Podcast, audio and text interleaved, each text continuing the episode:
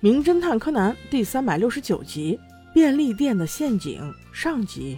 这一集也分上下集，稿子由怪盗 GD 帮大家提供。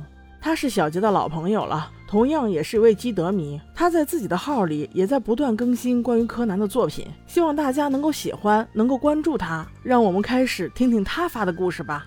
这一天，小兰在家等柯南好久也没等到他，于是他给柯南打了个电话。原来是小爱生病了，柯南决定在阿笠博士家照顾会员。我说柯南，你该不会是喜欢上会员了吧？第二天，小兰一到学校就得知了一个惊人的消息：我们的英语老师朱迪居然要辞职。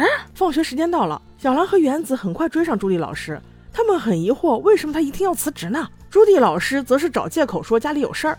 但我觉得肯定是组织里又给他新发任务了吧？为了给老师送行，小兰和原子决定去附近的便利店买些饮料和吃食。这家便利店正好是他同学小寻工作的地方。但不巧的是，一来就看到小寻正在被店长训斥，说是只要小寻当班就会丢东西。店长怀疑他是小偷，小兰肯定不能认同了。他认为这肯定是个误会。店里正好有摄像头，结果却没有发现可疑人物。店长一气之下直接来个狠的。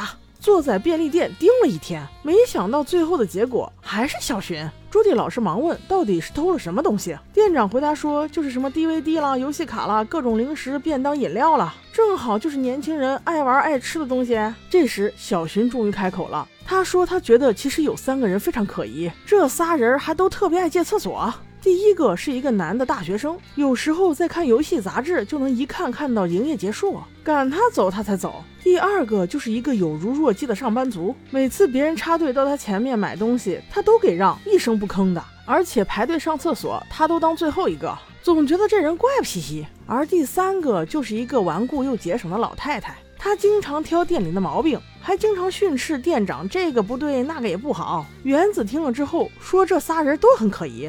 因为被偷的东西，这三个人好像都需要啊。结果这个店长还是固执的怀疑小寻，因为上个月的时候他骂过小寻之后，东西就没有再丢了。他觉得这就是小寻得到了良心的谴责，已经悔改了。结果没成想，今天东西又丢了，所以店长确定小偷肯定就是小寻了。我怎么觉得这个逻辑挺通顺的呢？原子本来还想让小兰给新一打个电话，可是小兰竟然没有新一的电话号码。不是吧？我说小兰，你咋不问一下呢？这下可好，小兰就只能想到那一个人了。柯南。小兰正在打电话，结果却被朱棣老师给打断了，还说你们最好自己破案。我说朱棣老师啊，你是不是怕跟柯南接触过多了，容易暴露你的身份呢？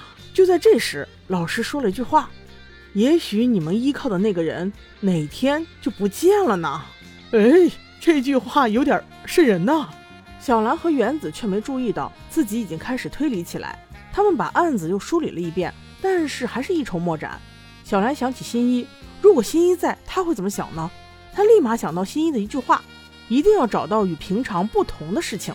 他突然想起，每次东西被偷的时候，都是小寻当班的时候，这肯定没有表面上那么简单啊！询问了小寻之后，他却没有注意到有任何异象。